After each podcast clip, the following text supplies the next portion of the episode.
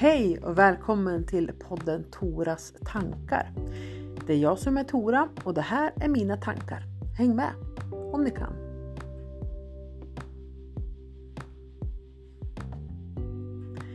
Jag funderar en del på det här med kriterier för djupare relationer och hur lätt det är att missuppfatta varandra.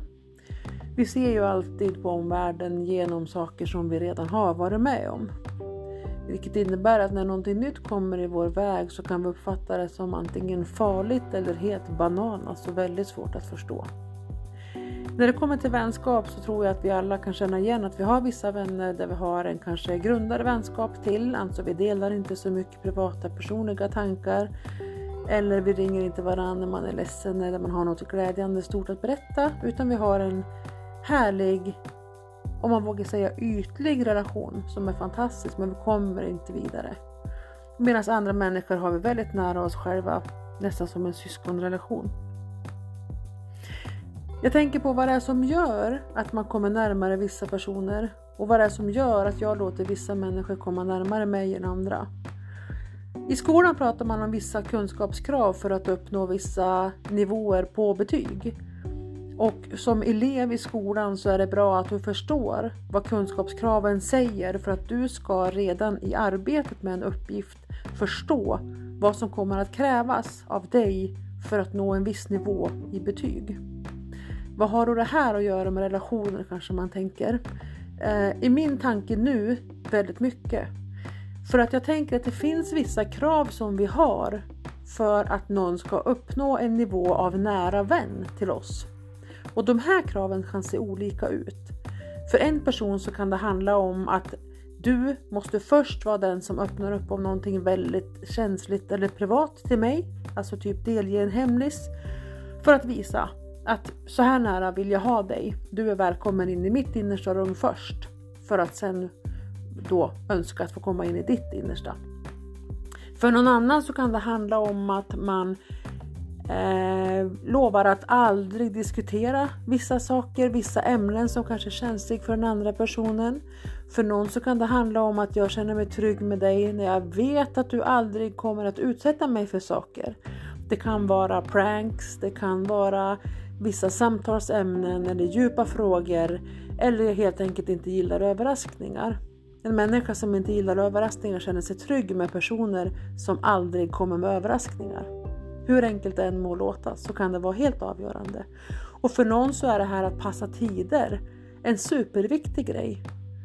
Det kan för den personen vara liksom en signal, ett symptom, en nyans av förtroende som baserar sig på saker som kanske har hänt innan. Att en person som passar tider kan för en person då symbolisera att om du passar tider alltid så kan du också lita på dig i andra saker. För någon annan kan det räcka med att du är väldigt, väldigt likt någon som jag känner igen och som jag litar på sedan förut. Så kan du åka in på den räkmackan. Men det kan också vara omvänt. Att du kan vara väldigt, väldigt lik någon jag känner sedan tidigare som jag absolut inte kan lita på. Och därmed så kan din barriär vara liksom högre att forcera för att nå ett förtroende hos mig. Men då var vi ju tillbaka också till det här med att jag faktiskt inte riktigt kan förstå alltid när jag upplever saker som jag inte har varit med om förut eftersom jag ser på saker genom de filter jag har fått utifrån saker jag upplevt, tänkt eller gjort. Så om jag har upptäckt att min vän kanske har som krav att vi ska träffas i tid, att det är ett förtroendebyggande segment eller vad man ska säga. Medan jag själv tycker att 10 minuter hit och dit, skitsamma, det är inte hela världen. Lev life, var fri, våga parkera snett. Då kanske jag till och med tycker att den där tidspassningsnivån är lite löjlig. Jag kanske tycker att det här är en riktig produktig och professor som inte kan låta bli att bli vrång för att jag är fem små ynka minuter sen. Jag kanske inte ser att de här fem små ynka minuterna är varje gång vi ses. Därför att jag har ju glömt dem i samma stund jag hoppar in i den här bilden och dyker upp till det här mötet. Medan den andra personen kanske ackumulerar den sena ankomsten och därmed så börjar det liksom utkristalliseras eller målas en bild av mig som den som kommer sent och därmed inte går att lita på. Det spelar ju i den situationen ingen roll om jag tycker att passa tider hör ihop med förtroendefulla relationer. Det som spelar roll är ju vad den personen tycker och tänker hör ihop med vad. Självklart behöver inte jag börja passa tider om jag tycker att den här frihetstanken bakom att få vara lite flytande över tidsgränserna är viktig för mig. Det är klart att jag kan fortsätta vara så. Men om jag vill ha en djup relation med den här personen och om jag har identifierat att det här är tydligen viktigt för den personen så bör jag överväga om jag kan göra en sån insats. Att se till att komma i tid för att visa den personen att du kan lita på mig, du behöver inte vara otrygg. Det är en större chans att vi möts där än att jag går till den personen och berättar att den kan slappna av. Att den är löjlig som kanske har de här fem minuterna. Att försöka övertyga den personen om att fem minuter är ingenting, ta det lugnt. Jag är så här, det är ingenting att bli vrång på. Att avkräva att någon annan ska förändra sig, det är ett i princip ogörligt arbete. Om jag särskilt själv inte har för avsikt att förändra någonting hos mig. Ja, men hur kan man kompromissa då kanske man tänker. Antingen kommer man i tid eller så kommer man inte i tid. Korrekt. Det är ju också så här, jag kan ju komma i tid. Det är bara det att jag kanske i det här sammanhanget om vi bara ska åka och handla eller ska gå och ta en fika så tycker jag inte att den tiden är viktig. Medan en tid på ett arbete är jätteviktig eller ett avgående tåg eller flyg. Alltså kan jag komma i tid. Då behöver jag förstå att min vän vet det. Min vän vet att jag kan komma tid till andra tillfällen, men att jag väljer att inte lägga samma engagemang kring att komma i tid när vi ska ses. Då förstår man ju lite att man kan känna sig nerprioriterad. Och då förstår man ju också att den personen inte har lust att öppna upp för en djupare relation med någon som nerprioriterar mig. Och det här är ju en perspektivfråga alltid. Men det här med att kompromissa om tid. Nej, du kan inte antas att komma lite sent. Utan antingen är du sen eller så är du inte sen. Men medan du arbetar för att bryta ditt mönster så skulle du kunna fråga om lite hänsyn i ditt arbete med risk för att du trampar i klaveren fast du har lovat förändring. Därför att det är inte riktigt ett eller noll. Det är liksom ingen strömbrytare i att bryta mönster utan det kräver en del träning. Den där stigen är inte vältrampad. Det är som att gå de första stegen rätt över en äng. Det är svårt att veta vart man ska gå då. Andra gången syns det något bättre, tredje ännu bättre och har du gått där hundra gånger då är det en stig. Du behöver inte ens tänka vart du sätter fötterna utan bara kroppen följer med liksom. Men att prata med en andra person, jag har förstått att det här är viktigt för dig Eh, och jag ska verkligen anstränga mig. Skulle du kunna ha tålamod medan jag jobbar på det här? Och att låta det vara öppet då, att den personen också får säga, vet du, jag märker inte riktigt att du jobbar på det. För jag kan inte se någon förändring. Jag vill se försöken. För ibland så säger vi att vi försöker göra saker, fast det gör vi inte, utan vi säger att vi försöker för att stryka över att vi än en gång lät bli att försöka och hamnade i ett misslyckande. Exempel. Jag missar bussar på morgonen. En bedömning av vad som är att missa bussen kan vara att man faktiskt är på väg till hållplatsen och bussen åker förbi en. Om man har det som bedömning av att man har missat bussen, då förstår man att när jag har legat kvar i sängen och inte ens försökt hinna med en buss så har man inte missat en buss. Då har man legat kvar i sängen. Det här vet jag är saker som människor kan tycka är jäkligt detaljstyrt och irriterande. Att det är petigt. För vissa människor, mig själv inkluderad, så är faktiskt definitionen av saker väldigt viktig. Så att jag vet vad vi pratar om. För att någon säger till mig att jag missade bussen, men att det i själva verket handlade om att du klev inte upp ur sängen. Det säger någonting om hur viktigt det var för dig att hinna med den bussen oavsett om det var till mig eller ett arbete när du inte ens klev upp. då har man inte ens försökt. Att inte skynda när man ser att man är sen, utan att man ger upp innan man har försökt.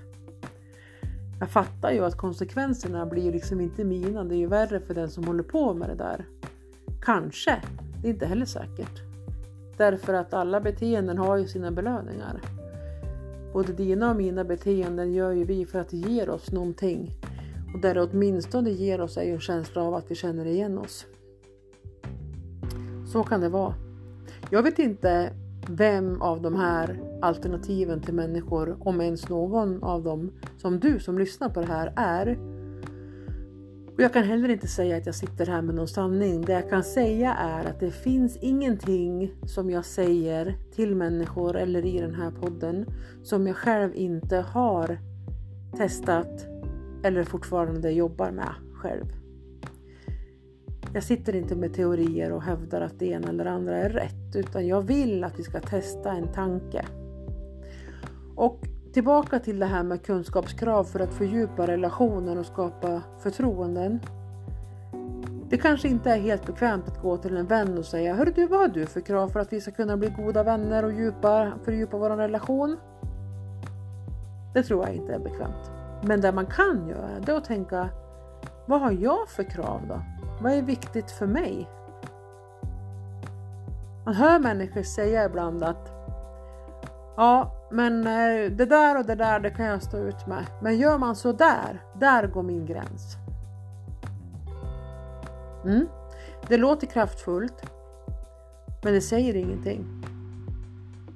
Där går min gräns. Det säger ingenting om vad som är före och efter den gränsen därför att det är en bedömningsfråga. Så därför så spelar det liksom ingen större roll hur jag säger och uttrycker utan jag behöver veta själv. Vad har jag för kunskapskrav? Vad tycker jag är viktigt?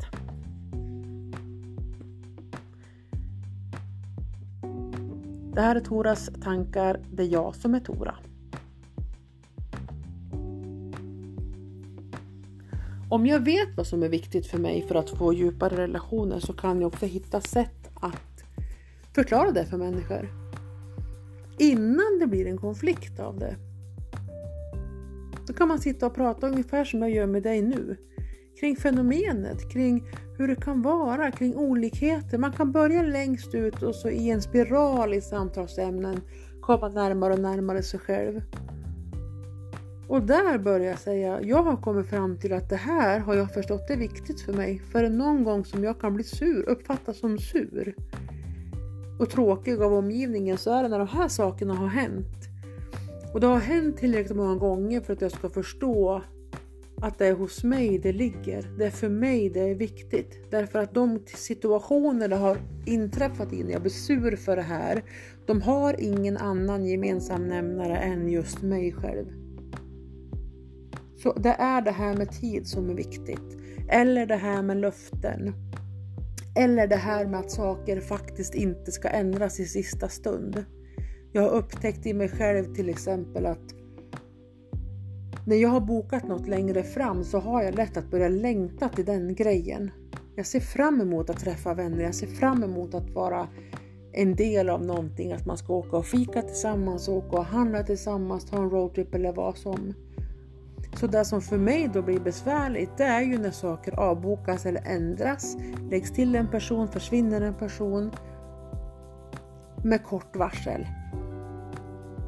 Och det betyder ju inte att livet alltid kommer att bli som det står i min kalender. Men att jag förstår det här om mig själv gör ju att jag kan säga det till folk. Jag kan säga det redan innan. Att skulle det bli en ändring här så försök alltså tidigt som möjligt säga det. Eller flagga upp för att det eventuellt kan bli det. För att jag får lite svårt att hantera förändringar. För att det kan vara så att jag är, har erfarenheter av att bli lämnad i saker jag har längtat till. Och att det väcker de känslorna i mig då när någon gör en liten förändring. Så att den lilla förändringen som för den andra personen faktiskt inte är någon grej. Utan det vart så här nu. Jag var tvungen att göra något annat som var högre prio. Jobba. Min bil gick sönder eller ja, inte vet jag. Eller jag orkar inte. Jag har ont i huvudet. Det är liksom ingen big grej. Det, det händer den här gången och vi tar igen det en annan gång. Men jag kanske får in det i att Tänk om det inte är sant? Tänk om de hittar på? Tänk om de inte ville från början? Var det kanske jag som drev på det här att vi skulle ses? Den andra ville kanske inte överhuvudtaget. Är det så att de sa ja för att vara snäll? Eller sa de ja för att de ville vara med mig? Om jag är en övertänkare, vilket vi är många som är, vi som ändå ägnar oss åt intressen för liksom, eh, sociala sammanhang och sådär, överanalyserar, väldigt sällan till vår egen fördel då tyvärr. Då kan det också vara bra att jag tar ansvar för det. Jag är en övertänkare. Jag behöver berätta för folk att så här funkar jag. Så att de vet. Men jag kan inte berätta för folk och sen kräva att deras beteende ska anpassas efter det jag har berättat. Jag kan bara berätta och hoppas att de hinner och kan ta hänsyn till det. Alternativt att vi kan prata om det när det har hänt. Det spelar ju ingen roll hur mycket folk vet om mig så kan jag inte kräva att de ska ändra sitt sätt att leva för det. Jag måste förstå varför jag berättar det här för någon annan. För om jag berättar om mina tillkortakommanden eller mina svårigheter för någon annan i syfte att den personen ska ändra sitt beteende för att det ska passa in då är jag rökt. Därför att det är inte så det är gjort. Det finns ingen människa som är satt på den här jorden för att anpassa sitt sätt att vara efter mig. Som vänner så blir det lite yin och yang, såklart. Vi vill ju bemöta varandra på trevliga sätt och försöka ha förståelse. Men det är inte en rimlig kravnivå. Utan jag kommer att se till att jag får anpassa mig mer för det är jag som bär med mig bekymret eller problemet. Sen är det en superbonus alla gånger som någon annan lyckas göra det och komma ihåg det. Men vi behöver ha respekt för att våra livsresor, eh, eller vad vi ska säga, vardagen, det går i ett sånt tempo så att jag hinner inte alla gånger fundera på alla enskilda individer i sammanhang som ska anpassas efter. Hur önskvärt det än är. Det händer såklart. Men det kommer att finnas en viss prioordning. Jag kanske hade för avsikt att anpassa en situation efter en person. Men precis innan jag skulle göra det, jag började tänka på det, så kanske jag fick ett telefonsamtal eller jag var tvungen att plocka upp en blomkruka som hade ramlat omkull. Som stal det utrymmet i min vardag för att livet bara tuffar på liksom. Och det får vara okej. Okay. Jag vill också påminna om att mina tankar och funderingar här de bygger ju väldigt mycket på vardagliga situationer. För, och jag, och, alltså vardagen är ju ändå det som tar absolut mest tid. De extrema pikarna i livet av glädje eller sorg eller chockerande händelser, de är ju ändå för de flesta av oss inte det som är normen. Utan de är ju ganska unika. Så det jag tänker det är så här, kan jag dela med mig av någon enda tanke som gör att vardagarna blir något enklare att hantera så vill jag det. Tycker du att det låter crazy bananas och skitsnack där jag säger det gör ingenting. Det är bara att, att logga ut och pausa, stänga av och lyssna på någonting annat. Men min tanke är bara att kunna väcka en fundering så här. Att det börjar hos mig. Och med mig så menar jag ju dig också. Att våga vara lite, lite krass med sig själv, att försöka koppla bort vad jag känner och försöka titta hur händer det här nu? Om jag hamnar i olika sammanhang där jag blir besviken, hur kan det komma sig? Och det är bara jag som var på alla ställen. Och Jag tycker också att det finns en fördel i att börja titta på sig själv därför att jag har ofta svar helt själv när jag vågar vara lite krass. Jag vågar tänka efter och fördelen för mig när man sitter med en podd så här när du lyssnar på mig nu eller när jag tänker själv eller du tänker själv, det är att du är ingen som vet varifrån du får idén till förändring. Du är ingen som ser liksom vad du jobbar med supertydligt för att du kan göra det i tystnad. Och det man bygger i tystnad kan ju inte andra rasera heller, utan jag får träna om på det. Och om jag föreställer mig att jag har mina egna svar i mitt eget huvud så är ju det en kundtjänst som alltid har öppet 24-7. Alltså min hjärna. Det finns ju svar där uppe. Och ibland så säger människor, jag har försökt allt. Ja, det tror jag att du har. Jag tror att du har försökt allt av det du känner till. Men sen finns det ju massvis av andra alternativ som du inte känner till. Och där tänker jag att det här kan vara ett bidrag. Där är självhjälpsböcker ett bidrag. Där är alla kontakter med människor ett bidrag. Titta, betrakta, tänk efter. Undra hur det kommer sig att den personen gör sådär. Undra vad det kommer ifrån. Och vad kommer det ifrån att jag gör så här? Vad är det jag vill känna igen mig i? Vad är viktigt för mig? Kanske blir du jättenyfiken på dig själv. Kanske kommer du att tänka så här, men var fanken kommer det ifrån? Pratar vi om min barndom? Du kanske inte behöver gå i någon terapi för att titta på sånt. Du kan bara titta, var kommer det ifrån? Så att du får en förklaring. Och att hantera den då i huvudet också. Tänka att jaha, det är så förstås. Ja, det var ju kanske inte så himla charmigt sätt av mig att hantera det jag hade med mig. Går du ännu längre tillbaka i tiden till exempel? Vad är det jag har? Men du kan ju titta på det i lugn och ro och försöka testa olika vägar. Hittar du någon människa som du litar på, som du känner att den här personen kommer inte att bedöma mig. Då kan ju den personen vara ett bra bollplank. Du kan skriva brev till dig själv när du börjar på att tänka på det här. Vad har jag för kravnivåer på att ha djupare relationer med människor till exempel? Vad är viktigt för mig för att jag ska kunna ha en människa nära mig? En vän, en kollega, en partner, barn. Vad är det som är avgörande? Är det att man är sann och ärlig? Eller är det att man aldrig provocerar? Eller är det att, eh, hur man använder språket? Eller handlar det om värderingar? Handlar det om saker man bör prata om? Saker jag inte vill prata om? Är det överraskningar? Är det passatider? Och så vidare. Vad är viktigt? Att inventera sig själv. För du är ju värd att inventeras. För du är ju en fantastisk, fantastisk källa till hela dig. Alla dessa små detaljer. Och det är inte så att allt ska lagas och fixas. Jag pratar bara om att du ska titta på det så att du förstår vad det är du har. Och hittar jag någonting då i mig själv som jag känner att ja, det här har jag och det här har jag haft i hela mitt liv. Jag är 46 år till exempel. Och jag har gjort på ett särskilt sätt i vissa sammanhang alltid. Det är min grej. Och den funkar ganska bra. Det finns en vinst i det. Det funkar bra på så vis att det blir som jag tänker i situationen medan konsekvenserna kanske inte är skitrolig. Eh, om jag till exempel är en sån som tar till att höja rösten och liksom härska sönder diskussioner. Jag kanske vinner diskussionen, men jag vinner inget förtroende. Då kanske det finns andra sätt att använda där. Och jag tror att vi kan testa dem för oss själva utan att behöva gå i terapi. Jättemycket kan vi läka själv också samtidigt.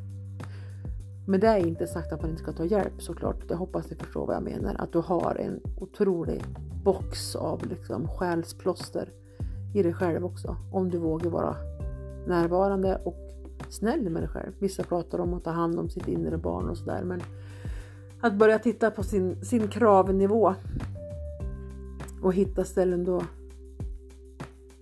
då jag har tid att titta på det i lugn och ro. Inte när jag är i affekt, inte när något nyss har hänt. Inte att skuldbelägga mig själv utan bara titta på saker, konstatera, acceptera och så vidare. För det är ju också så att vi är ju ganska vana att befinna oss i en situation där man när man berättar att man tycker att något är besvärligt eller att man är mindre nöjd så vill folk ge en råd om saker och det innebär då att man kan känna sig bedömd sen. Då ska man kvala in då om vi drar mer negativa liknelsen då till kunskapskraven. Att då ska det betygsättas efter den nivån jag sen hade liksom. Eh, det är inte däråt jag menar att det här är. Därför att vi är allra, allihopa mycket väl godkända som människor. Men vi behöver förstå bara varför saker och ting händer. Små grejer kring att inte gå djupare in i konflikter kan ju till exempel vara att var tyst. Det pockar ju på ibland när man har en massa bra förslag på vad man vill säga. Det kan vara fantastiska idéer eller fula ord eller vad som. Man kanske bara vill ranta. Många gånger när man är arg till exempel så efterfrågar man information. Men det är det sista man får därför att jag är heller inte mottaglig. I min värld så gör alla känslopåslag att man eh, tappar kontakten med logiken. Eh, är du förbannad så kan du inte tänka klart. Är du jätteledsen så hittar du inte heller några trådar att knyta ihop. Och är du förälskad så är du också helt koko. Så alla överdrivna känslopåslag gör att hjärnan är någorlunda på semester eller paus. Så därför så kan det vara bra att stänga munnen. Fokusera på att andas genom näsan när någonting provocerar dig eller gör dig liksom oavsett om du blir superarg eller superledsen. Försök att andas genom näsan och återkom senare och fundera på vad det var som for genom huvudet. Och sen i nästa, vad hände där? Hade jag en kravnivå som, som någon liksom klev över där nu? Eller inte nådde upp till? Varför reagerade jag som jag gjorde? Och vad är jag beredd att göra? Det är den där svåra frågan. Vad är jag beredd att göra här?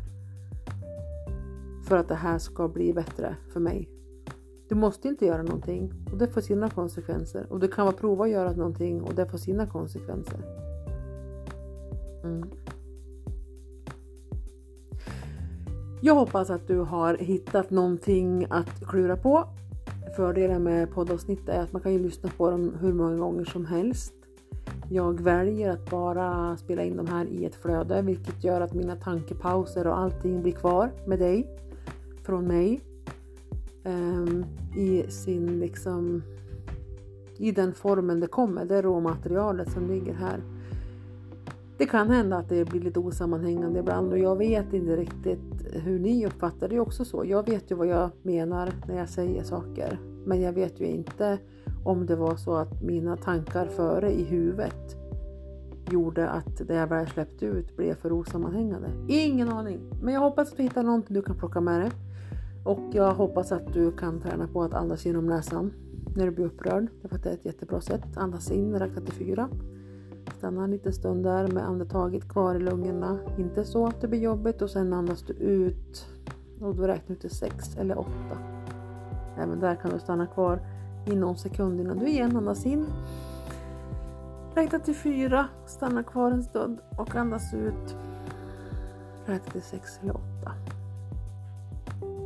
Ett annat trick är att dra ihop ansiktet så att du försöker så långt du kan att härma knuten på en uppblåsballong. Snörpa ihop, snörpa ihop, snörpa ihop ner med ögonbrynen, ihop med näsan och munnen. Krumma med läpparna. Bara kisa med ögonen att du kan och slappna av och gör så några gånger. Jag brukar också avdramatisera en del situationer. Tusen tack för ditt sällskap. Jag hoppas att vi hörs igen. Jag hoppas att du hittar något du gillar. Jag hoppas att du tar hand om dig själv och att du har en fantastisk dag. Det här är podden Toras tankar. Det är jag som är Tora. Tack för att du lyssnade.